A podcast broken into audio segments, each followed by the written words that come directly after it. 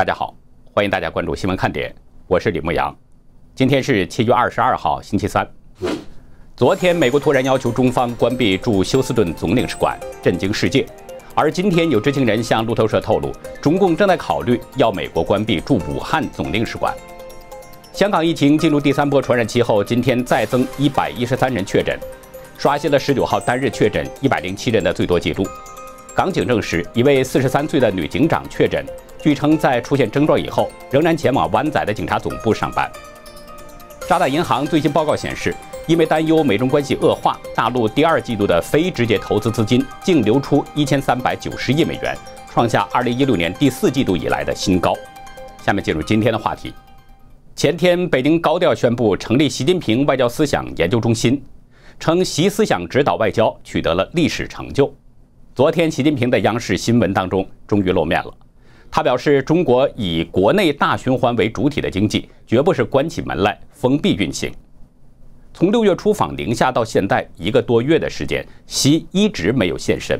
就连南方大洪水淹了27个省，几千万人受灾，百姓怨声载道，习也没有露面。而现在突然露面来谈内循环，北京唱的是哪出戏呢？说习思想指导外交取得历史成就呢，是中共外长王毅讲出的。他在习外交思想研究中心成立仪式上表示，习外交思想为进入新时代的中共外交指明了前进方向。王毅称，面对不确定的国际形势，应把习外交思想作为根本遵循和行动指南。他还表示，中共的近年外交以习外交思想为指导，取得了历史成就，开创了崭新局面。王毅没有说习外交思想的核心内容究竟是什么，只是讲了一通云里雾里的套话吹捧。民运人士王丹给出了一个通俗易懂的解释，他的推文当中就6个字能概括，说是大撒币耍流氓。大撒币指的就是中共的一带一路计划，向沿线参与国成百上千亿的撒钱。中共美其名曰是帮助发展当地的基础建设，但是却让不少的国家掉入了庞大的债务陷阱。耍流氓指的就是中共的言而无信、撒谎欺骗和对弱小国家的欺负霸凌。美国国务院发言人奥塔加斯昨天表示，为了保护美国人的智慧财产与美国人的个人资料，美国已经指示关闭中共驻休斯顿的总领事馆。正在出访的国务卿蓬佩奥也发出声明表示，美国不会容忍中共侵犯美国的主权与恫吓美国的人民，就像美国也不会容忍中共的不公平贸易作为、窃取美国人的工作与其他极其不当的行为。据福克斯新闻报道说呢，美国政府已经要求中共在72小时当中，也就是当地时间周五下午的4点前，关闭驻休斯顿总领事馆，并且要撤离所有人员。昨天晚上8点20分，休斯顿消防部门接到火警，说中共驻休斯顿总领事馆发生了火灾。福克斯报道，消防和警察部门立即做出了反应，但是基于外事主权原则，领事馆拒绝任何人进入。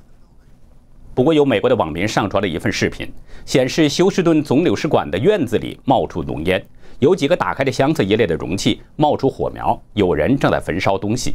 显然，这些火是中领馆的人故意点燃的。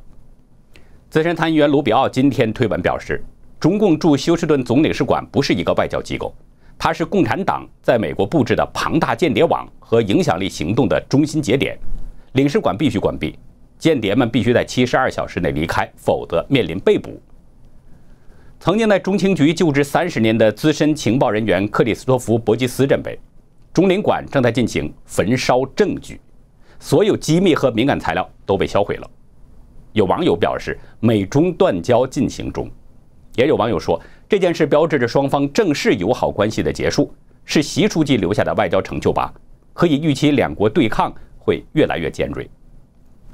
二战时期珍珠港事件之前，日本驻美国大使馆在1941年的12月7号也曾经焚烧文件。不知道中共的这个动作是不是预示着也会像日本当年一样，要突然对美国发动袭击呢？休斯顿领事馆是中共在美国开的第一个总领馆，现在被美国却要求第一个要关闭，未来还会不会有其他的领馆被要求关闭还不得而知。但这个动作意味着美中关系已经恶化到了一个新节点。经常发表评论的人民大学学者石英红这次不愿意谈习外交思想问题，他告诉美国之音：“你去问外交部吧，我也不知道他们是怎么搞的。”近2年，中共外交部被网民是称为“战狼部”，这个称呼也经常被外媒使用。原因就是中国的外交人员大多咄咄逼人、蛮横无理，而且是言辞充满火药味儿。前复旦大学教授沈定力指出，香港问题有27个国家在联合国公开表示对中共不满，这么多国家从来没有过吧？比6·4时站出来反对中共的还多。他表示，这是不是习近平思想带来的呢？沈定力说，中国主要的交往对象就是美国。而现在美中关系可能是50年来最低的状态，是开创了全新的局面，但是这个局面是严峻的局面。国际政治学者吴强指出，中共的外交更多的体现在霸权主义的话语和霸权主义的外交方式方面，但如今全世界对中共战略和政治上的怀疑都在上升，中国正在被迫进入新冷战的国际孤立当中。学者们的意思其实很清楚，在批评北京的外交完全失败了。那么这个时候成立习外交思想研究中心，是有人在故意恶心北京当局吗？这种意味就像是在说，外交的一切糟糕局面都是习的意见。而王毅吹捧习外交思想，是不是也在用习做挡箭牌，掩盖外交部的问题呢？中国的学者们是这么看，那么美国又是怎么看中共的呢？昨天，蓬佩奥在伦敦表示，美国希望各国共同努力，在各个领域中对抗中共。这显然包括美国和其他每个国家。美国希望能够建立一个了解这个威胁的联盟。他在前不久对国会山报也指出，美国下届政府的主要挑战肯定是中国共产党。他说，川普政府一直专注于此。蓬佩奥表示，北京并没有遵守所做的承诺。他说，习近平2015年承诺不会将南中国海军事化，但是现在已经军事化了。他们承诺香港50年不变，并签署了国际公认的协议，在香港实施"一国两制"。现在他已经从根本上违反了这一要求。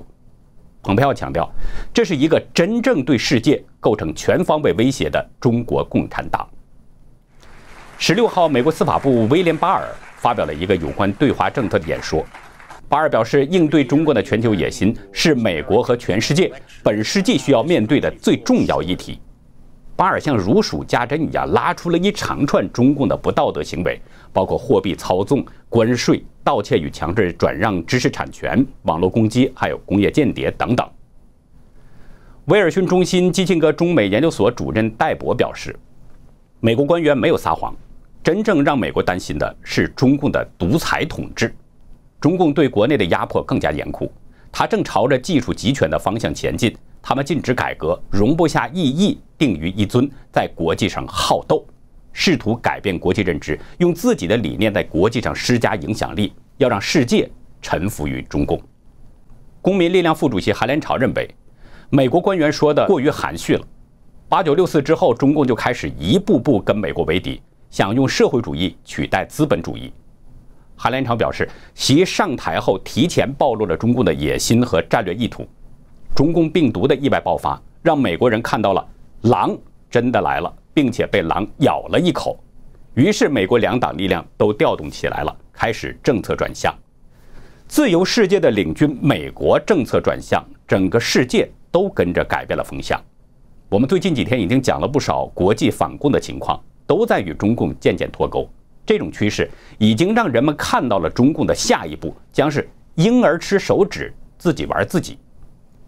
6月18号，中共副总理刘鹤曾经给陆家嘴论坛发了一个文字稿，其中表示，一个以国内循环为主、国际国内互促的双循环发展的新格局正在形成。习近平的经济智囊讲出这样的话，在经济界引起的震动是相当大的。随后，中共主导的财经舆论导向的官媒《证券时报》也跟着宣传内循环。自由亚洲发了一个相当有意思的推文，说什么是内循环？根据最新的医学解释，当病人开始不言不语、不吃不喝，输液管被拔掉，医生会告知患者家属，病人已经进入内循环。不言不语、不吃不喝被拔掉输液管的病人，说白了，这个人已经死了。而自由亚洲就是在用这样的暗讽的方式指出，中共要开始闭关锁国了。这是外界不跟中共玩了，全球都要跟中共脱钩了，中共不得不找一个盖臊的说法。就在外界一片质疑当中，习近平昨天主持召开了一个企业家座谈会，他表示，中国以国内大循环为主体的经济，绝不是关起门来封闭运行。 习还多次强调，中国开放的大门不会关闭，只会越开越大。很显然，习的这次现身带有典型的灭火色彩，找几个企业聊聊，稳稳人们的心。现在在华外企正陆续的逃离中国，中国在全球的制造业市场正在被摧毁，国民经济严重衰败。而刘鹤讲出的经济内循环加剧了人们的恐慌和逃离的速度。 所以，习必须要出面来安抚人心，紧急灭火。不过，政经观察人士秦鹏表示，北京灭火也起不了作用，因为人们都已经看到了中国经济的真实状况，对中国经济失去了信心。更主要是，中共的霸权和红色意识形态让世界无法接受。对北京而言，现在有点顾头不顾腚，但最终是什么都顾不了。 秦鹏认为，中美已经进入到了冷战时期对抗状态，无法再继续依靠庞大的美国市场来维持出口顺差和外汇收入。在世界都与中共脱钩之后，中国将退回到加入世贸组织之前的那个状况。我们再来关注一下中国的降水和洪灾情况。今天下午，黑龙江省哈尔滨市突然间冰雹和暴雨同时降落。 并且伴有雷电、大风，市内多个路段在短时间之内出现了严重内涝，街道边有不少大树被风给刮倒。南方和中部的这个洪水和洪涝灾害还没有结束，中国北部是又要开始了吗？哈尔滨气象台连发了3个预警：12点20分发布雷雨大风黄色预警，下午的1点40分发布冰雹橙色预警，2点40分又发布暴雨橙色预警。除了哈尔滨主城区， 阿城、宾县、巴彦，还有木兰、方正、通河以及呼兰等地区都受到了影响。随后，哈尔滨暴雨冲上了微博的热搜榜。我们从网民分享的视频、图片以及文字来看，哈尔滨在暴雨到来之前是乌云压顶，一时间白天却状如黑夜。有人说，还以为晚上快吃饭了，看了眼表，没想到才3点。有的说趴桌子上睡会儿觉。 一睁开眼，给我吓一跳，我以为一觉睡到半夜了。暴雨来袭之时，不少人惊呼太吓人了。有的房子的窗户呢，虽然紧闭着，但是雨水也被强风给逼进了窗户缝隙，流进房间。有人家成了水帘洞，外面下大雨，屋里面下小雨。与此同时呢，密集的冰雹是被狂风裹挟着四处乱砸。我们再来说南方的大洪水，已经持续了1个多月。 这场大洪水仍然没有消退的迹象，相反，因为持续暴雨，水灾还在不断扩大。今天11点30分，河南省发布了暴雨黄色预警，在未来的6个小时，说南阳、驻马店、漯河、周口还有商丘这5个地区，以及平顶山、许昌2地区东部降水量都达到50毫米以上，局部100毫米以上，还伴有雷电、短时强降雨、短时大风等天气。从上午9点到中午12点。 河南商丘、周口的部分地区已经出现了暴雨，平顶山、漯河和南阳地部分地区出现大雨，有19个雨量站降雨量都超过50毫米，最大降雨量出现在周口集中，记录下75.8毫米。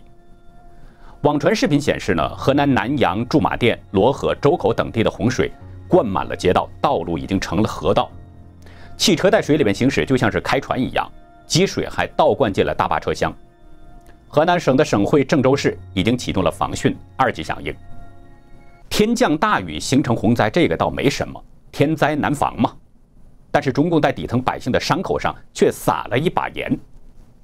今天早上7点，安徽王家坝的水位虽然已经降到了保证水位29.30米以下，但是28.89米的这个水位仍然超过警戒线水位1.39米。王家坝的水位高， 并不只是由于本地降雨造成的，而是当局为了保住下游的大城市开闸泄洪造成的。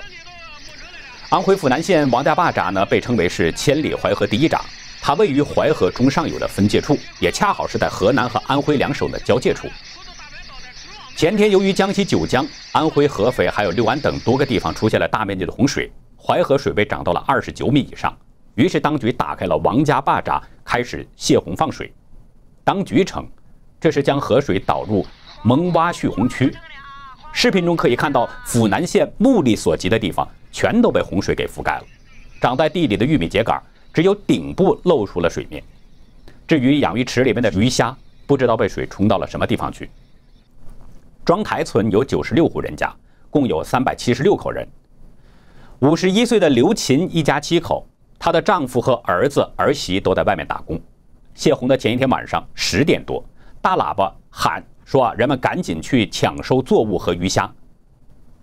刘琴赶紧去地里抢收毛豆，但是直到凌晨1点多，1亩地也只收回还不到1/10，也就是1分地左右。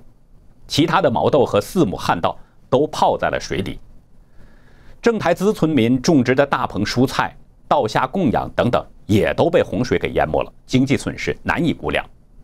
中共官媒说呢，这是舍小家保大家，上保河南，下保江苏、安徽，谢谢你扛下了所有。但是，一名记者站在岸边说：“听见汹涌的洪水的声音了吗？这不是泄洪，是蓄洪。蓄洪是把自己家的大门打开，让洪水流到自己的家里来。”数十万安徽同胞的家园就这样变成了一片泽国。安徽人是穷，但我们不傻。江苏维权人士张建平对自由亚洲表示，当局所认为的蓄洪区，就是可以分流洪水的地方，而不少这样的地方是居住着村民的，还有耕地。王家坝李颖村村民马守旺从小就生活在这里，他先后经历过6次泄洪，但是这一次他认为水更多，水势更迅猛。他说，洪水来之前，蓄洪区还在抗旱；泄洪前，他们种了旱稻，当时缺水，而现在又要抗洪。